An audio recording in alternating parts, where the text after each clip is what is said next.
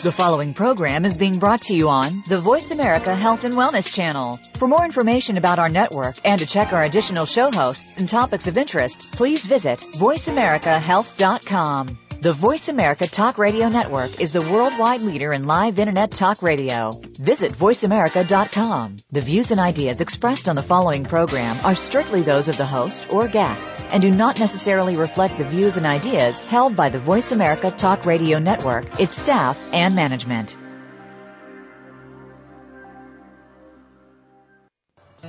Welcome to Autism One, a conversation of hope with host Teri Arranga. All comments, views, and opinions expressed are solely those of the host, guest, and callers. In the next hour, Teri and her guest illuminate how right now there is more reason than ever for individuals with autism spectrum disorders and their families to have the best hope for the brightest future.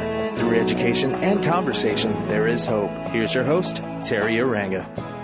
Hello, and welcome to the Voice America Health and Wellness channel and this program, Autism One, a conversation of hope for Tuesday, August 28th. I'm your host, Teri Arranga. We are excited that next week Dr. Mary Joanne Lang and Edward Miguel will be here talking about troubleshooting the looming crisis in care for soon to be adults on the spectrum and how to provide wonderful care for both youngsters now and adults later. Dr. Lang had a last minute scheduling issue and we were delighted that my guests today Michelle Ortega and Heyman Hakimi of the law offices of Michelle Ortega in Long Beach, California could be with us. We had a great show on August 14th talking with legal advocate Heyman Hakimi about individualized education programs and the rights of special education students. And we're going to continue today with independent educational evaluations and many other important topics. Please stay with us until the end of the program because I have a special announcement concerning an esteemed and longtime doctor in the autism community, Dr. Anju Usman. Welcome, Michelle and Heyman. Hi, Teri. How are you? Well, I'm blessed today. How are you? Great. Thanks for having us. Oh, you're quite welcome. Let's just briefly recap for new listeners the help that you both provide for families and the importance of goals and objectives in the IEP process. Well, essentially, our office and our service model is dedicated to representing parents and children with the IEP process. So, what we try to do essentially is to advocate for these children and these students in order to ensure that they are being appropriately educated, they have the appropriate resources in the form of designated instructional services such as speech and language, occupational therapy, um, whether they need aid support. What we try to do is we try to navigate the process for parents and try to educate them with the process so that they are able to be finely tuned when they are entering IEP meetings and they are discussing issues with the school district, with their respective school district, so that their children are able to make the progress and the development uh, as parents, all of us would are, are looking for for our student and our child to make. And with budgets being so tight right now, not only for businesses and school districts and families, when parents are having to make that decision between you know, whether they're going to get an automatic dishwasher or whether they can afford legal advocacy services for their children, why is it more important than ever right now? And I think we touched upon this in the last interview on August 14th, which is archived for listeners. Why is it so important right now, more important than ever, to look to an advocate uh, in the in the IEP process?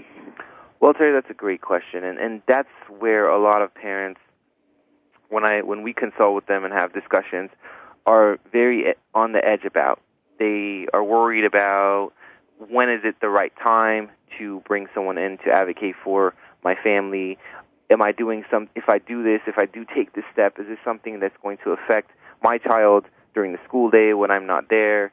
Um, and I always tell all of our clients directly that you know this is not something that needs to be adversarial or threatening to the school district. This is just you as a parent fighting for your child's education and going in and standing in a, in a meeting with the district, wherever your respective school district is, and identifying to them that these are your specific concerns, and these are the things that you would like to see formatted for your child's education. Now, the manner in which it's done, that's the most important piece of your question because if it's done the appropriate way and correctly and done in a civil manner, there's no reason why a parent, which would be a respective client of this office or whoever the representation is, to feel that walking out of IEP meeting there is going to be some sort of backtracked effect on their child or their child's education just for the simple fact that they've brought someone in to advocate for their child's needs. That should be something that should be innate and that's part of the process and the reason that's part of the process is because this area of law and the California Education Code is very vague. It is not detailed to identify exactly what the terms and the identifications are within the IEP. So, again, you're a parent, you're sitting in IEP, you go through your goals, objectives, you go through the process, and where whatever state you're in, the district is going to give you an offer of placement, of services, of supports, and they call that an offer of FAPE, free and appropriate public education. However, as a parent, no one can sit there and say, okay, this is a FAPE and this is not a FAPE. Because unfortunately, not even us as advocates for these children can pinpoint what does a FAPE look like exactly. And the reason being, of course, is because every child is different, their needs are different. Um, they have unique needs in certain areas, they have strengths in certain areas, they have weaknesses in certain areas, and they respond differently to intervention. So, because of that, when we're formulating and advocating for these students, we need to be looking at what is the effect, uh, what's the, what is the best effect, and what is the best approach, and need to make a team decision. And obviously, when I when we have clients here or we have a parent, you have to understand as a parent, they're the most informed resource. They are the guideline, the map for the child. So, in order to get strong advocacy and understand that your position is met, then as a parent, we're always looking to them as a resource. And unfortunately, at times, parents feel their opinions and their decipher when they decipher things at different meetings is not identified to them, and they're not given that voice. So our job is to come in and provide that voice and ensure that these parents and these children's needs are met during this meeting. And I remember from our last show, Heyman, on August 14th, that I appreciated how you respect parents as the experts on their own children. And I want to emphasize to listeners how this isn't just a ploy on the part of advocates to try to drum up business, but I've had experiences in a couple of different states and I've got to tell you, there is a world of difference between having an experienced, educated advocate go in with you from the beginning, from sitting down at that very first meeting with the district, that very first IEP meeting, there was just a world of difference.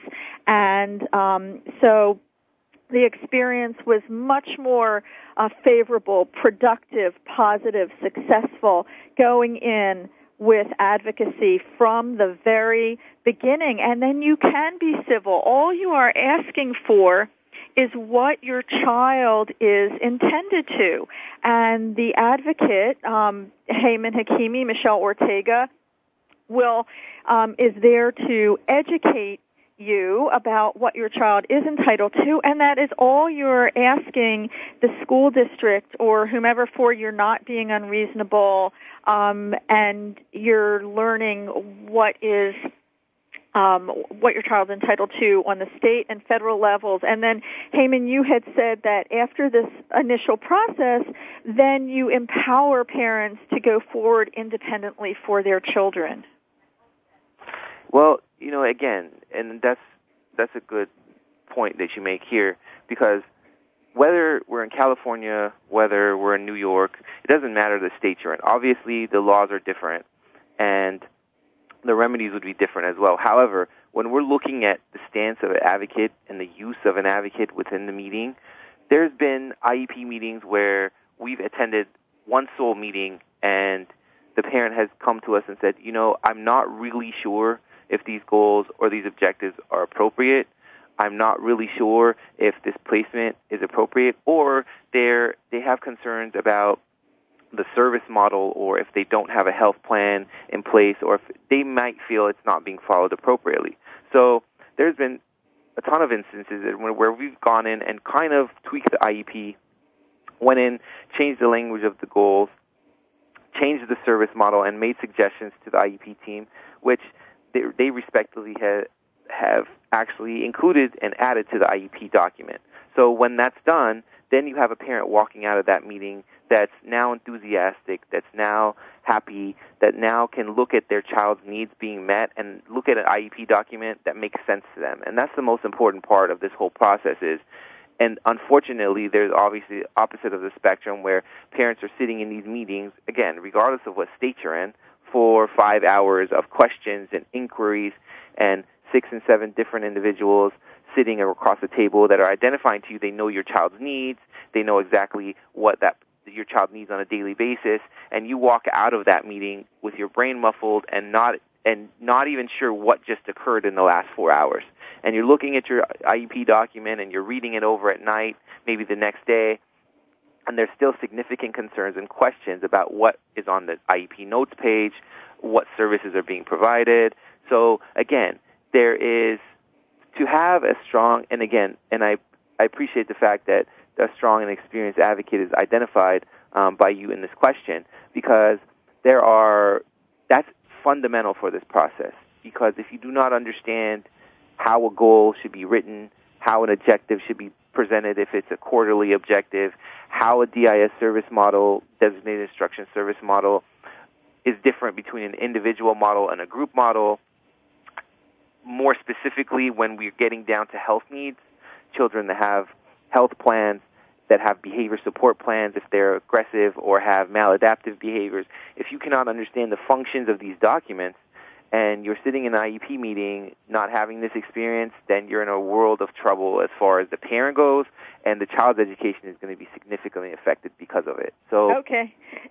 So absolutely right. If you're the parent sitting in the meeting for four hours and you feel all muffled, imagine how your child's school year is going to feel to your child. And we will pick up with talking about this when we come back to the Voice America Health and Wellness channel with Michelle Ortega and Heyman Hakimi of the law offices of Michelle Ortega in Long Beach, California. Thank you to our sponsors, Oxy Health and Superberries. We'll be right back.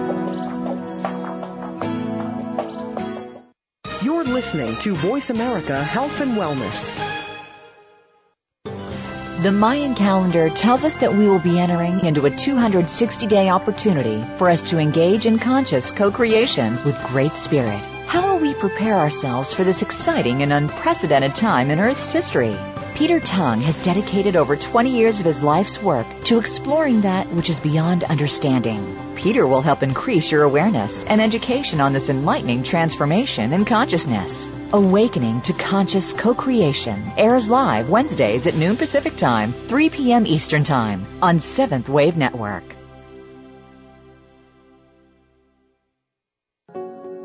In the spirit of Have Couch Will Travel, Dr. Carol Lieberman creates a haven of sanity in an increasingly insane world. Each day we are bombarded with news of events that have never crossed our wildest nightmares. Society is spiraling out of control and everyone is reeling from it. But now there's an answer. The best way to keep sane in this insane world is to tune in to Dr. Carol's Couch on Voice America. Dr. Carol, a certified media psychiatrist, will broadcast live from her Beverly Hills office every Tuesday at 1 p.m. Pacific Time. Call or log in and get help with whatever is sending you reeling whenever you need a soothing voice to calm and advise you. That's Dr. Carol's Couch every Tuesday at 1 p.m. Pacific Time here on America's Voice, voiceamerica.com. Your life, your health, your network. You're listening to Voice America Health and Wellness. Welcome back to Autism One, a conversation of hope with Teri Arranga. If you have a question or comment, call us toll free at 866 472 5792. Now back to the program. Here's Teri. We are back with Michelle Ortega and Heyman Hakimi of the law offices of Michelle Ortega in Long Beach, California.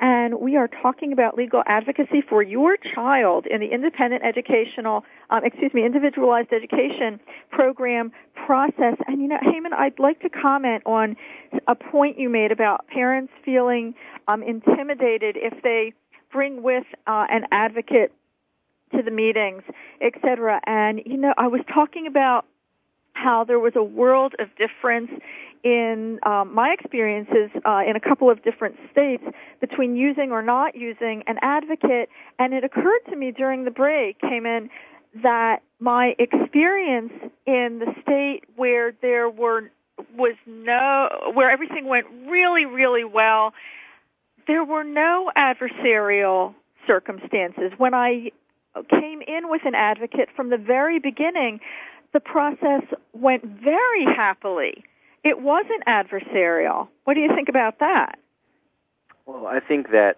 ex- that's exactly the way it should be and that's the way that a, an appropriate service model by an advocate or an attorney or whoever your representation is should be geared towards. I always we always tell all of our clients there you can get more bees with honey. Obviously, there is a time that you need to be assertive and, and aggressive if you feel that your needs are your child's needs are not being met and you're you have concerns about your child's education. However, that should not be done in the form of an IEP meeting by getting upset or making the, the IEP team members uncomfortable because all that's going to do is that's just that's just creating noise in the room. What you need to do as a parent is if you do have specific concerns, there are multiple tools in that IEP document that you can use in order to express your concerns. The first one being your IEP notes page, which we, which we touched on a little bit last time. However, the, that IEP notes page, if you have a concern and you feel your child's placement is not appropriate, or you feel the behavior plan does not address the appropriate interventions, or you feel the health plan does not meet your child's health needs, that needs to be put in the notes page and written and identified in detail so that whenever there is an issue and you might have to take the next step, there is no identification as a parent that you never expressed your concern. And that's the biggest issue here, and we run into that all the time before we get involved is the school district presents to parents, I didn't know that was your concern. You never expressed that. So this process needs to be amicable. You need to continue to have a relationship with your respective school district after an advocate or, or attorney is involved. However, the way that that's done is you take a firm stance, respectfully identify these are my requests, these are the things I have concerns with, and allow the district to respond to you. Now, in most instances, when they respond to you in a manner which you're not happy and they do not provide you the services, obviously that's why you have your advocate or representation there in order to be able to counsel you to what the appropriate next steps would be. Okay, so you've identified, Heyman, that it's so important right up front to clearly and appropriately state goals and objectives, uh, and um, then you that has a goal also of them being efficiently and effectively met. So, Michelle, how can I, as a mom, understand if my child's IEP is meeting his needs each year, each quarter, and each reporting period after the fact? Well, the first thing you need to do is you need to make sure that um, the all of the child's areas of needs are identified. And the way that you can easily do that is by looking back to the assessments, whether they're conducted by the uh, district or you have independence. But um, the assessments are key because the assessments are going to identify all the areas of needs or area of deficits that a child might have. And based on that, on all of those area of needs, that's where the goals and objectives come into place. Because obviously, the goal is to try to get the child to be as close to same age typical peers as possible, and as close to the California content standards or whatever state content that, um, standards that the child resides in. So first you want to look to the assessments and areas of deficit. For each area of deficit, or for every area that the child is below what he should be functioning at for his age level, you want to develop a goal. And this can be in speech, it can be in occupational therapy, fine motor, gross motor, it can be in adaptive physical education, it can be in, um, in academics, it can be in behavior, social, emotional. In any of those areas, you want to be able to, for, that's why assessing in all those areas, number one, is important. Number two, you get the goals and objectives based upon the deficit areas from the standardized assessments that are conducted. Now, once you have the goals and objectives laid out, you want to make sure that they're very measurable. So, in other words, you want to be able to come back in a year from now, which is the annual date, and you want to be able to ensure that the child has made progress or be able to measure the progress if they haven't met the goal. So it's very important to make sure that your goals and objectives have are measurable in that they have percentages and trials so just to say that, um, you know, students will improve their writing is not a very good goal, and you would want to make sure that you change that goal to say, okay, what is the baseline? Meaning, what can the child do now? Let's say a child is able to write um, an introductory paragraph. They're in junior high and they need to write a, a three-paragraph essay with the body and a conclusion. Then that might be the goal. You want to write, say, you know, over three consecutive times. The student will write um, three-paragraph story or, or um, essay and be able to identify the introduction, the thesis, the body, and the conclusion. So when you're that way, when you come back to the end of the year, you're able to say that the child either made the progress that was reported or didn't. Usually, mastery is 80%. If the district will sometimes will say, you know, the child will meet this with 65% accuracy, you want to try to push them to make that as close to 80 to, or 90% as possible, so that it'll be mastery. Another one of the things that districts like to do a lot is they'll say, well, 80% mastery, but only three out of five trials. Well, that's not really 80% mastery. 80% mastery would be five out of five trials. So sometimes you really need to make sure that not only percentage, but the trials are, are accurate.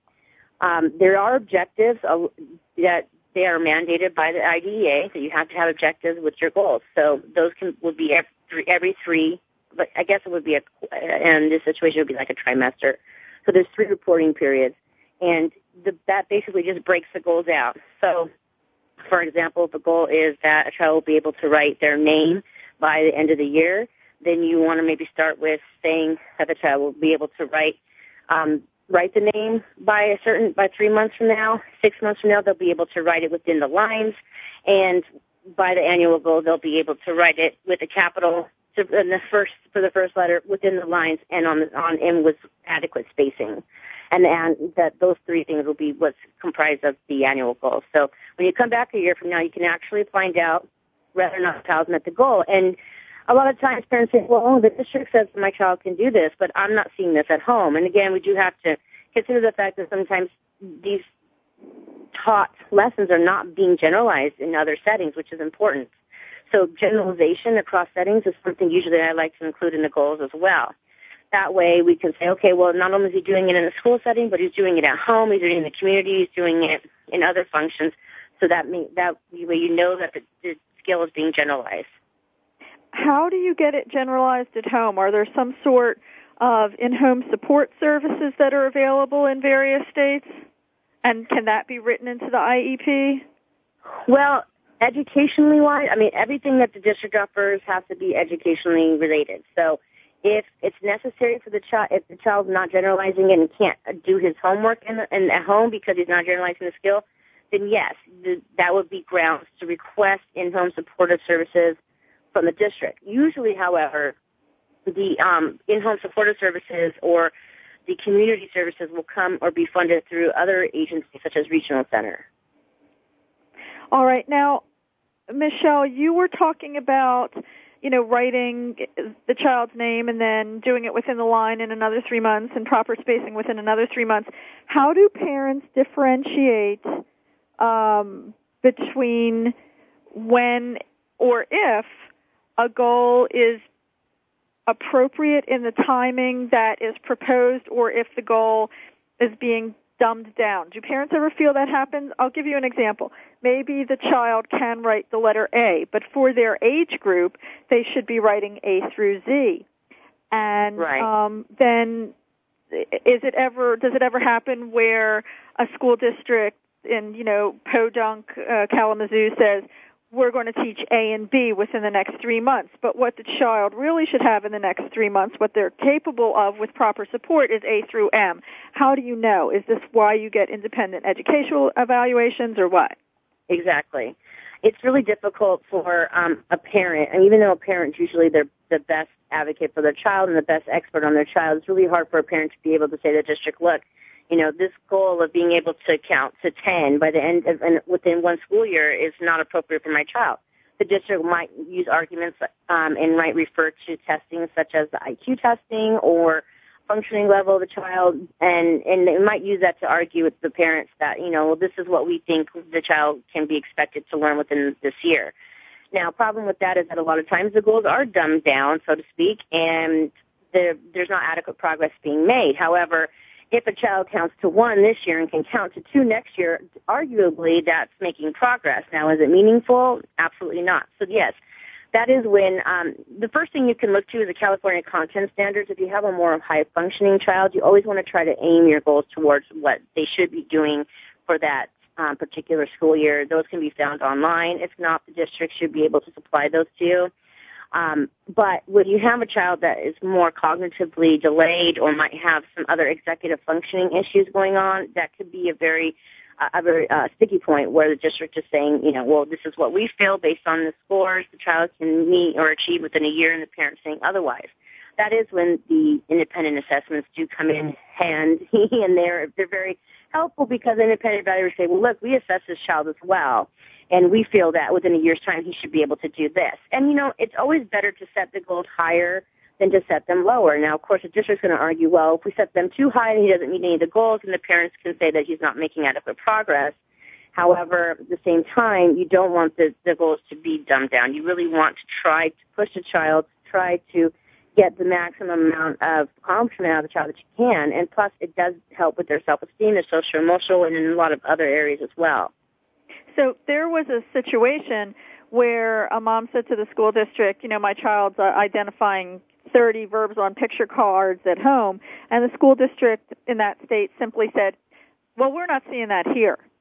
And that was the end of that. And so they should be wanting to generalize to the school. They should be eager and happy for the child to generalize to the school setting what the parents are able to um, see with the child at home. Exactly. That happens all the time where um, you know a client will say to me during a meeting, "Look, my my child can already do that. Whatever you know." With, and we say, "Look, this child's already doing this at home. Well, he's not doing it at school. It's not generalizing." That to me shows that either one that the district is not utilizing the type of methodologies that the, either the parent or in-home support agency who's working with the child in the home is is is um, being able to provide for the child. So maybe it's not necessarily that he's not generalizing it, but perhaps it's the lack of training and or the use of certain methodologies at school that they're that they're using in the home that's lacking in the in the school placement, which is why the child's not generalizing it. Okay. So that whenever that comes up, that's kind of an argument I bring up. Well, you know, then maybe the district staff can come to the home environment and observe and see how we are being able to elicit these things from this child in the home environment. Okay. Or maybe good. the district needs to hire a, a non-public agency to come in and, and shadow this child and show or train the district on how to use the methodologies that they're using in the home environment to get the child to bring to do the things that they're doing in the home that they're not doing in school. And is that a reasonable request of the parent in the IEP process? Absolutely. A lot of times the school districts sometimes the staff is eager to come into the home environment and see what's happening in the home environment so that they can help to generalize that in the home setting. A lot of the time, the teachers, the aides, the ABA uh, specialists, they really do want to try to help. And it's just really where the issues come in is the lack of resources to be able to do that. So yes, that's a reasonable request to ask that they come and observe a home session if the child's receiving in-home therapy or if the parent has methodologies or ideas or, or tricks that are working in the home that maybe the district hasn't tried, then the parent can ask to come in and, and, and work with the, with the staff one day. I mean, that, there's different ways to go about that. But ultimately, in the end, if they're not able to get the things out of the child that a t- that the in-home program or a parent is or is getting, or that a private school might be able to provide, then maybe the environment is just not appropriate. Okay, very good. We're going to pick up exactly with these kinds of points when we come back here to the Voice America Health and Wellness channel with Michelle Ortega and Heyman Hakimi of the law offices of Michelle Ortega in Long Beach, California. Thank you to our sponsors, Oxy Health and Superberries. We'll be right back.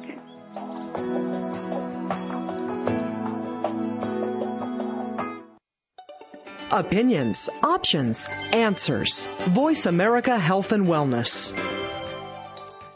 Every weekend, take some time out of your schedule for New Reflections featuring Dr. Adam Rubinstein. It's a show about all things aesthetic from skincare to plastic surgery, health and beauty. You'll learn about the aesthetic products and procedures to embrace or avoid. Each show will feature live, virtual, interactive consultations that you'll be able to follow along with and featured guests from the world of beauty and aesthetics. Listen Saturdays at noon Eastern Time, 9 a.m. Pacific for New Reflections with Dr. Adam Rubenstein on the Voice America Health and Wellness Channel. Have you friended us on Facebook yet? Why not? Just go to facebook.com forward slash voice America or search for the keywords voice America. Once you are part of our Facebook network, you'll receive daily messages about what's happening with our shows, this week's featured guests, and new happenings of the Voice America Talk Radio Network. And you can add your voice to the always active discussions on our wall. Just go to facebook.com forward slash voice America or search for voice America.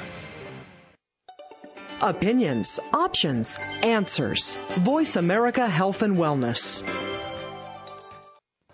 Welcome back to Autism One, a conversation of hope with Teri Arranga. If you have a question or comment, call us toll free at 866 472 5792. Now back to the program. Here's Teri. We are back with Heyman Hakimi and Michelle Ortega of the law offices of Michelle Ortega.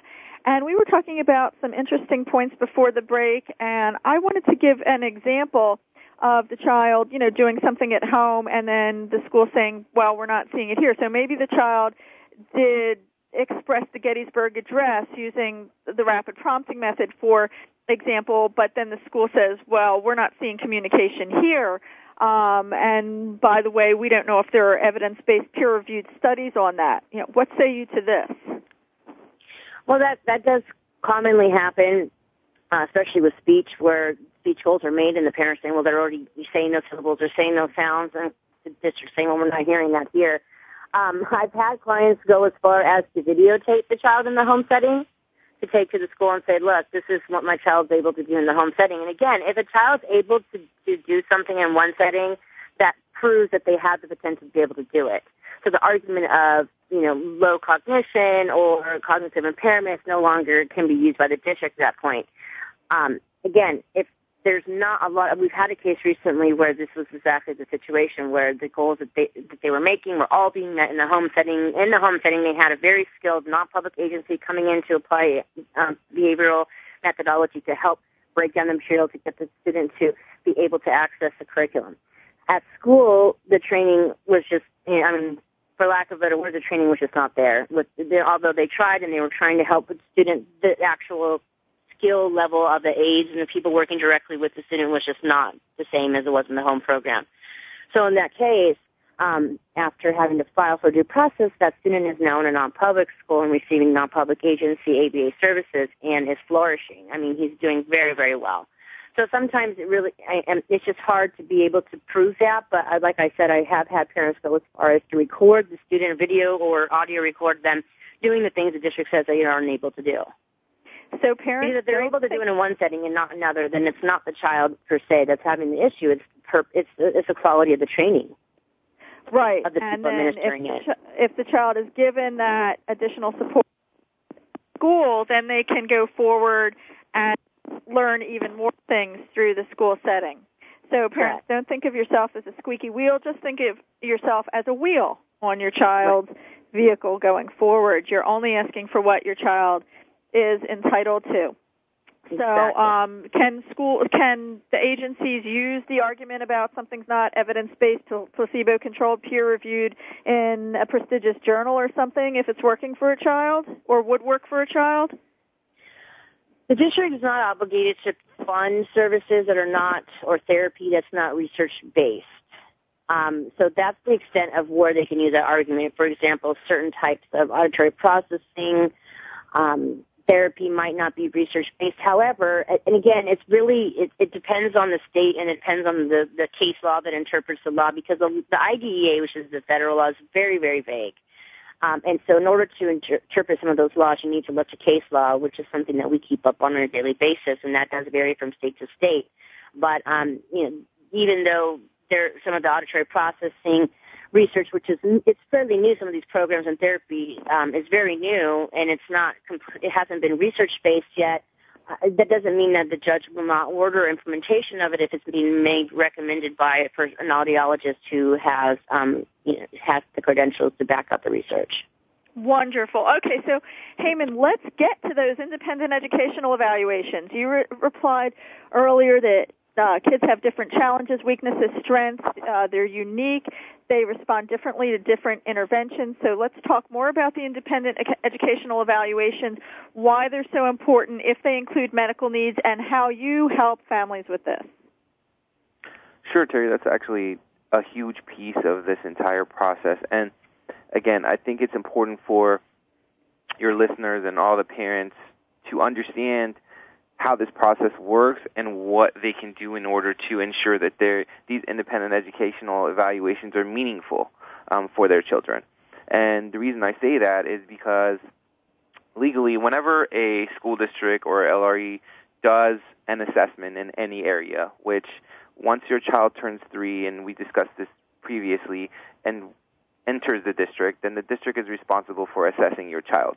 Now, based on the triennial, the district will assess your child every three years um, in order to have a triennial IEP meeting and discuss your child's needs based on the results of these assessments.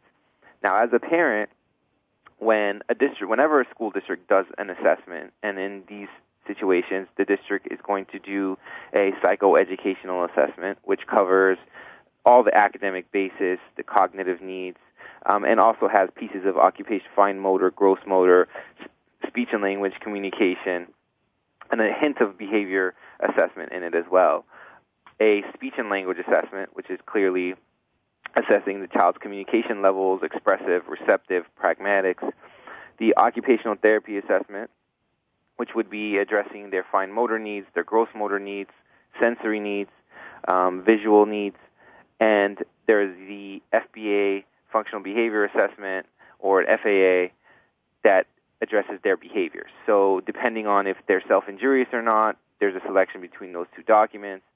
That should be a document that identifies the target behaviors that a child has during the school day and address those by intervention methods. So whenever that's done by a school district, the, a parent has the right to disagree with these assessments that the district has conducted. Now, legally, the way the California Education Code is written and set up, this is really a good resource for parents to use, regardless if they have concerns or not about their child's education or the results of these assessments.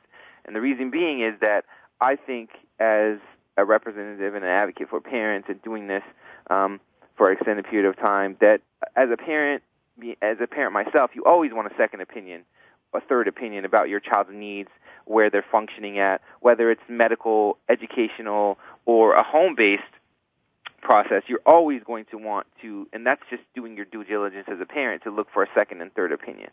So, whenever the district does assessments, a parent can disagree with assessments and request that the school district fund what what are independent educational assessments, IEEs. And at that point, the district has only two choices. They either fund the independent educational evaluations, or they file a due process complaint to defend the appropriateness of their assessments. And that comes in the terms of the district deciding our assessments are appropriate, we're going to go ahead and file a complaint to defend the appropriateness of our assessments, or the district will respond to a parent and say, granted, we'll go ahead and fund your independent assessments. We have a timeline to do so. We will do so. You will get an assessment plan as a parent. You sign it, you get an independent assessment. However, the biggest mistake and the issue that, that parents fall into is that whenever a parent asks for an independent assessment, then the district is going to provide you with a list. You're going to get a list as a parent. You're going to open your mail one day. You're going to see this list. It's going to look very, very beneficial and fruitful to your child. It's going, going to have doctors on there, PhDs, um, in each area, and they're going to be in your local area, and they're going to be directed as being private assessors. So you're going to look at that list and say, great, now I have someone objective to come in and observe my child, take an understanding of what my concerns are, and present those to the IEP team so that we can have a meaningful discussion about my child's needs. However, a lot of times parents are very dissatisfied with the results of the assessors that are on these lists, unfortunately, and those there's several reasons for those. Whether that list is something that the district continues to recycle and give to every single parent in the district that's asking for an independent assessment, clearly it becomes a conflict of interest with the parent and the trust factor because these assessors are now being funneled 10, 15 IEEs a month by different parents. So therefore, it becomes an issue when a parent thinks, well, you know, the district is funding these, the district is paying them, they're sending them 10 or 15 IEs a month. So can I really, really be honestly think that this person is going to come in and be objective and identify my child's needs without worrying that they won't get the next contract from the district? And that's a huge concern for parents. So again, the most important thing to understand is that you do have the right to disagree, and that's completely in the Ed Code and it's proffered there. The second is that you also have a right to search and seek your own independent assessors um, that you feel comfortable with, you feel are objective, and you feel are going to bring information to the IEP team table for you guys to discuss. That doesn't mean that this uh, independent assessor is not going to be independent. That just means that you can also make suggestions to the respective school district of individuals that you feel comfortable with assessing your child. Now, when that is done, the district has a choice to select the, the assessors that you have chosen and contract with those people directly and pay for their assessments or not.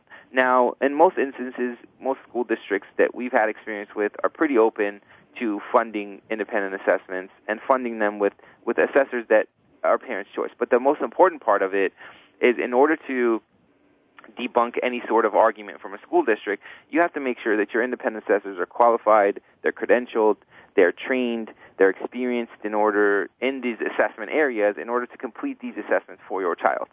The first thing the school district is going to ask you is what are the experience and credentials and qualifications of this individual that you're presenting to us so that we can understand that if we're going to select this person, they meet the criteria and qualifications to be an independent assessor. Wow. Heyman, this is really important information, and I'm so glad that you shared it with listeners. I'm running out and getting some curriculum vitae right now. Um, before we go to break, can you please give us uh, the contact information for you and Michelle? Yes, our offices are located in Long Beach, California, and where our office number is five six two four nine six three two nine two. Once again, five six two four nine six 3292. Okay, when we come back from break, we're going to talk about transitions and developing plans for these from elementary to middle to high school here with Michelle Ortega and Heyman Hakimi at the Voice America Health and Wellness Channel. Thank you to our sponsors, Oxy Health and Superberries. We'll be right back.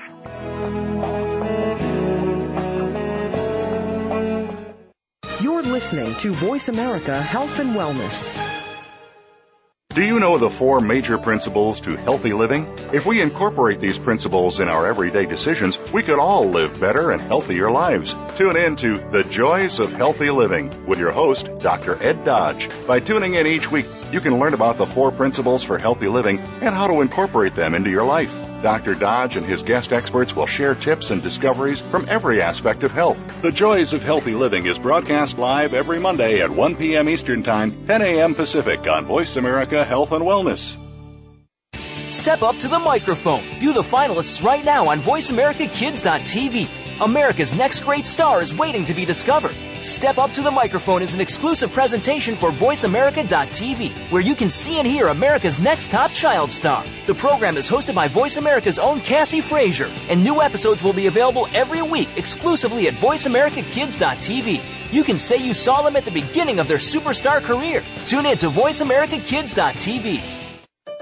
Opinions, options, answers. You're listening to Voice America Health and Wellness. Welcome back to Autism One, a conversation of hope with Teri Arranga. If you have a question or comment, call us toll free at 866 472 5792. Now back to the program. Here's Teri. We're back with Michelle Ortega and Heyman Hakimi of the law offices of Michelle Ortega in Long Beach, California. Michelle, what's that website? Is www.thelegalduo.com. Okay. So if everybody just remembers Batman, the dynamic duo, this is Legal Duo, www.legalduo.com? the word the legalduo.com. Uh, legalduo.com. Mm, I guess I should take my own advice. I might need an advocate for that. So, Michelle, let's talk a bit about transitions and how to develop plans for these from elementary to middle to high school. Well, again, that's that's really going to vary on the different programs. Some districts only go through elementary school, and then you go into a completely different district once you get into junior high and high school. Um, other districts are K through 12, so they, they you're, you're in the same district. Now, if you're in the same district, usually the transition should be pretty smooth. Again, every school will have different programs, but usually if it's within the same district, um, they will have a, a program that the child can roll into. It's from elementary to junior high and high school. Um, you, you, the most important thing to remember about transitioning is that you still have what's called your stay put right. So you can, they cannot change any frequency, duration, or type of your services if you're getting speech or behavior interventions, or if you have an aide at the time. All of that has to follow them into the new program. So wow. um, unless you consent in writing, they cannot change the frequency and duration of your services. Wow, that's important. Now, if you're going into a different district, uh, if you're going into like a union high school district from an elementary district, and it's a completely different district, that district, and this is the same as if you were to move from one district to another, um, then the, the receiving district must mirror the IEP offer from the boarding district. Okay, is and, this a California thing? I'm sorry to interrupt, but is this a California thing, or are the things that you and Heyman are talking about um, to be found in many states? This is in the IDEA, so it's a federal implementation. Now, again, um, legally, every state must abide by the IDEA if they are receiving funding from the federal government for special education. So um, now each state might have laws that are very or might be more protective than the IDEA, but the federal law rules. So that's important to know. So anytime that um, a child is transitioning, the receiving district must mirror the, the forwarding district's IEP offer for at least 30 days, at which time during that 30 days, the new district has the right to assess the student and also has the right to have an IEP meeting to discuss how the student, and that's actually mandated to have an IEP meeting within 30 days. At that point, you, um, the, the team can get together, talk about how the student has transitioned and if the student is doing well. Um, a lot of times things you want to look for in transitions is maybe uh, allowing the ch- child to come to the school before the school year actually starts, like the week before when the teachers are there, to kind of get a tour of the campus, to find out who their teacher is going to be, meet the teacher, maybe perhaps even meet the age, look at the classroom, get familiarized with the classroom because transitions are very difficult for children with special needs. And that helps them to kind of familiarize themselves before the actual first day of school. And then at the 30-day IEP meeting, the district, after doing its own, the new district, after doing its own assessments, and after having the child, excuse me, within the program for 30 days, can make recommendations for changes. However, you still have that right to your stay put.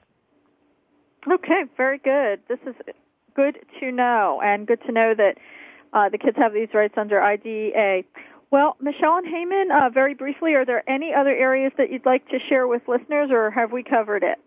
Well, I'll tell you, I think that not necessarily a topic, but I just think a general statement is important for the listeners to understand, and that's one of two things. Number one is please don't wait, and that's the biggest thing that I tell people that come in here that are frustrated and are in on the verge of tears three, four years later. They say this has been occurring for three and four years. Right. I haven't gotten services for three and four years. Right. My placement is not appropriate for three and four years. So as a parent, please, please don't wait seek out help. There's tons of resources.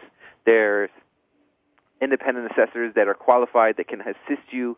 And most most important is those three and four years your child's never going to get back. Those are three and four years educationally that your child has lost. So I'd like to tell all of your listeners um, and whoever is interested that whoever would like to call us, um, we would provide you guys with a free one-hour IEP consultation. Um, if you're a listener, bring in your IEP call us, fax it. We can talk about it, give you advice, kind of counsel you on if you have an upcoming IEP. I know the school year's starting. If you have an upcoming IEP or you just have a simple question that you need to ask us to make yourself feel more comfortable, please, please use us as a resource. We're always here, and we just want to make sure that parents are given and children are given the best opportunity to succeed. Well, that is really sweet of you. And Michelle and Heyman, I want to thank you for sharing this essential information with listeners so that their kids can chart a good course in their school years. Yes, good luck to everybody. And I have a special announcement to listeners who are in or within traveling distance of the Chicagoland area. Please make every effort to go to the fundraising event for Dr. Anju Usman, who is a skilled and sweet doctor to so many children with autism. If you met her in person, you would know that Dr. Usman is in the top tier of sweet people in this world, but politics have been threatening her future healing efforts and jeopardizing the ability of children to be greatly helped by her on September 8th in Chicagoland at the Blues Bar in Mount Prospect, Illinois. Many from the autism community will be honoring Dr. Anju Usman to recognize the outstanding medical care she has provided to thousands of children with complex medical issues and support her ability to continue to provide appropriate medical care for children, including those with autism. And this will also support children with autism by them still being able to receive this excellent medical care. So please join others in Chicago on September 8th to celebrate Dr. Usman's work and dedication to our kids. The future of our kids' medical care depends on all of us participating. If you're local, please attend or make a financial gift. And for long distance family and friends, please consider a donation at www.standbydrusman, And again, the fundraiser is on September 8th at 7 p.m. at the Blues Bar 2 West Busse Avenue in Mount Prospect, Illinois. We want to thank this program's sponsors, OxyHealth and Superberries. Please don't forget to check out the MAPS, Medical Academy of Pediatric Special Needs conference website at www.medmaps.org. The MAPS conference will be held in Orlando from September 27th through 29th. And to our listeners, thank you for tuning in to the Voice America Health and Wellness channel.